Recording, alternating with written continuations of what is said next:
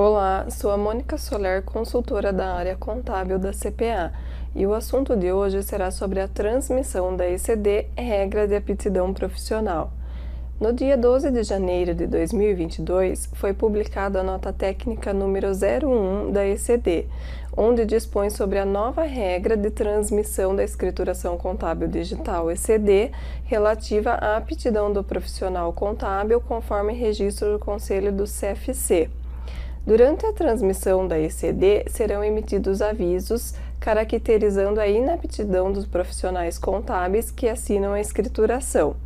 Para a próxima entrega, da ECD relativa ao ano calendário de 2021 a ser realizada até maio de 2022, caso não seja prorrogado o prazo de entrega, esses avisos são indicativos e não impedem a transmissão da ECD.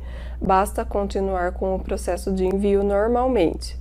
Ou seja, nesse primeiro momento, os profissionais com esse tipo de contenda serão apenas notificados, isto é, não serão impedidos de emitirem o envio da ECD. Entretanto, a partir do ano de 2023, os profissionais com os registros inaptos serão impossibilitados de fazer o envio e transmitirem a ECD. O desenvolvimento da funcionalidade foi comemorado pelo CFC, que reitera que o registro, bem como a manutenção do registro, é, é uma condição necessária do exercício do profissional contábil. Vale destacar que desde 2013 as instituições têm discutido a elaboração de um sistema que rastreia os registros com as pendências com base nas informações do CFC, pelos dos Conselhos Regionais de Contabilidade, e como resultado foi desenvolvido o sistema validador de assinatura digital.